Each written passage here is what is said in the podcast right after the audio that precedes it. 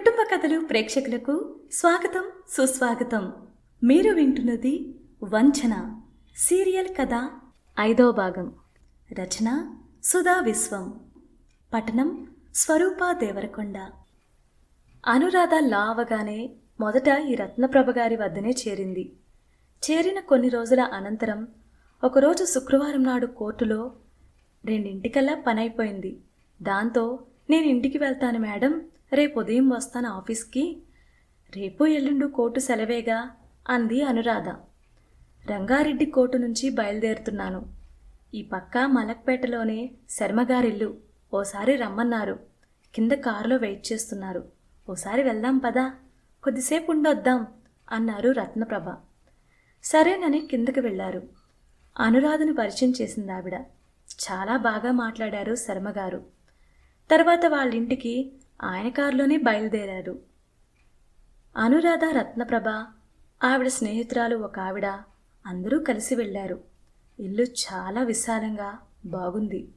లోపలికి వెళ్ళగానే అందరినీ సోఫాలో కూర్చోండి అని చెప్పి తను ఒక సోఫాలో కూర్చున్నాడు శర్మగారు. లోపల ఎవరూ లేరా? ఈయన ఒక్కడే ఇంత పెద్ద ఇంట్లో ఉంటాడా? అని ఆలోచిస్తూ కూర్చుంది అనురాధ.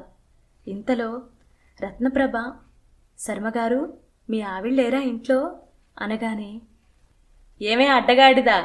ఎక్కడ చచ్చావు? అని అరిచాడు. ఆ అరుపు విని సన్నగా ఉన్న ఒక ఆవిడ భయపడుతూ వచ్చి నిలబడింది.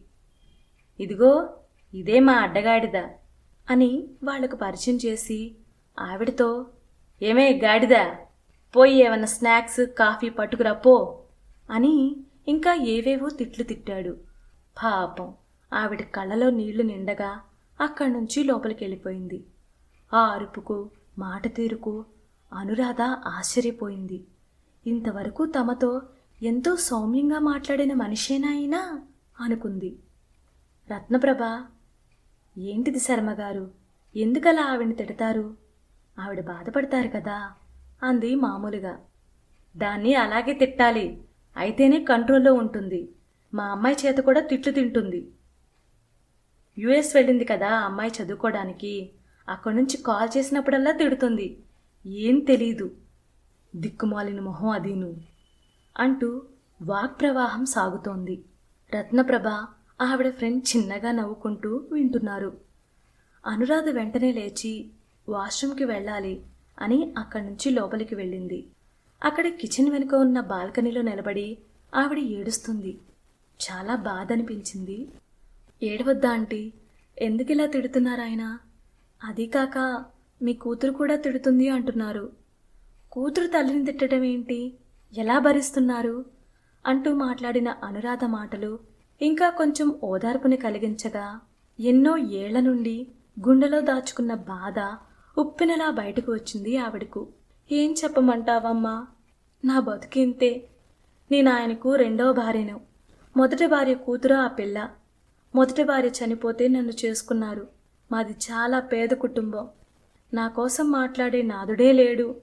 నేను ఎంత ప్రేమగా చూసినా ఆ పిల్ల నాపై ద్వేషం పెంచుకుంది. ఆ పిల్ల కోసం అంటూ నన్ను తిట్టడం మొదలుపెట్టారు ఈయన. ఈయన పిల్లను సరిగ్గా చూడనేమోనని పిల్లలు పుట్టకుండా ఆపరేషన్ చేయించుకున్నారు. ఇక నాకు దిక్కంటూ ఎవరూ లేరు అంటూ ఏడ్చింది ఆవిడ. ఆవిడకు ఇంకా కొన్ని ఓదార్పు మాటలు చెప్పి మళ్ళీ బయటకు వచ్చి కూర్చుంది అనురాధ. స్నాక్స్ కాఫీ తీసుకుంటూ శర్మగారు రత్న ఈ అమ్మాయి మనవాళ్ళ అమ్మాయే కదా మంచి సంబంధాలు చూడాలి అని. ఏమ్మా అనురాధ నీకు నేను మంచి సంబంధం చూస్తాను చేసుకుంటావా? అన్నాడు. అసలే ఒళ్ళు మండి ఉన్న అనురాధ ఎందుకు సార్ మీలాంటి వాణ్ణి చూస్తారా? అలాంటి వాణ్ణి చూస్తే చాలా కష్టం. ఆ ఆంటీ కాబట్టి బాధని భరిస్తూ మీతో అలా ఉంటుంది. అలా భార్యని ప్రేమించకుండా అడ్డమైన తిట్లు తిట్టేవాళ్ళంటే నాకు అసహ్యం. భార్య అంటే మగవాడికి ఆత్మ లాంటిది భార్యాభర్తల బంధం చాలా గొప్పది. భార్య అంటే ఇంటికి దాసి కాదు బానిస కాదు. భార్యకు ఎంత ప్రేమను అందిస్తే అంతకంటే ఎక్కువ ప్రేమించి ఎల్లప్పుడూ భర్త ఉన్నతిని కోరుకుంటుంది. మీరు పెద్దవారు. ఎన్నో తెలుసు. అయినా ఏం ప్రయోజనం? ఇంట్లో ఆడవాళ్ళని ఏడిపిస్తే అది మంచిది కాదు సార్. అయినా మీకెందుకు ఆ శ్రమ?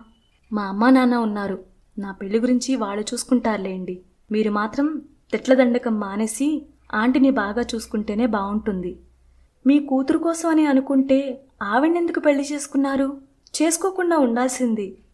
ఇది ఒక రకంగా మానసిక హింసే. ఎప్పటికైనా మీరు మారాలని ఆవిడ అనుకుంటున్నారు నేను మీకు చెప్పేంత పెద్దదాన్ని కాదు. మీరే ఒకసారి ఆలోచించండి. అందరి ముందు ఆవిడని తిడుతుంటే ఏదో గొప్పతనం అనుకుంటున్నారేమో. కానీ ఎంత భయంకరంగా ఉందో. మీరే ఒకసారి ఆత్మ పరిశీలన చేసుకోండి. అంది అనురాధ. ఆలోచనలో పడ్డాడు శర్మగారు. రత్నప్రభతో బయలుదేరదమ్మా మేడం అంది. ఆవిడ సరే అంది. శర్మగారికి చెప్పేసి ఇంటికి బయలుదేరారు. ఆ రోజంతా మూడీగా అనిపించింది అనురాధకు. అదంతా గుర్తుకొచ్చేసరికి మనసంతా చేదుగా అయింది. ఆయన చనిపోయాక కూడా ఇలా ఆవిడ ఇంకొకళ్ళ చేతి కింద బ్రతకాలి. ఎంత దుర్భరమైన జీవితం ఆవిడది అని నిట్టూర్చింది అనురాధ. హలో? అనంత్కి మీ అమ్మాయిలకి ముందస్తు బెయిల్ వచ్చింది. ఇక మీరు అనంత్కి ఫోన్ చేసి ఇక్కడికి రావటానికి ఏర్పాట్లన్నీ చేసుకోమని చెప్పేయండి. ఒకవేళ సుమా కానీ వాళ్ళ నాన్న కానీ ఎవరొచ్చి ఇంట్లో తమ సామాన్ తీసుకెళ్తామన్నా కోర్టులో పిటిషన్ వేసుకొని తర్వాత రమ్మని చెప్పండి. ఏదైనా గొడవ చేస్తే నాకు కానీ సత్యం గారికి కానీ కాల్ చేయండి. ఎవరో ఒకళ్ళం వస్తాం వెంటనే. వాళ్ళు పిటిషన్లో ఆర్డర్ తెచ్చుకున్నాక సాక్షుల సమక్షంలో వాళ్ళవి వాళ్ళని తీసుకుపోమ్మని సంతకాలు చేయించుకోవాలి అంటూ పరంధామయ్యతో తాము చేయాల్సినవి వివరంగా చెప్పారు లాయర్ విశ్వనాథం. పరంధామయ్య దంపతులు సాయంత్రం కూర్చొని కాఫీ తాగుతున్నారు. సుమా తన తండ్రితో కలిసి వచ్చింది.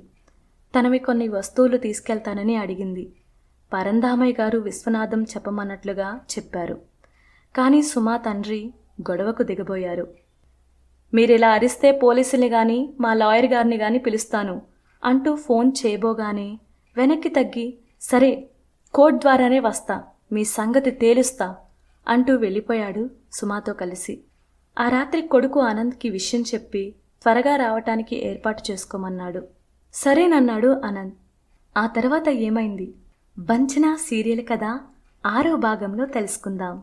అంతవరకు సెలవా మరి? Next part. వీడియో లింక్ కింద డిస్క్రిప్షన్లో ఉంది. తప్పకుండా చూడండి.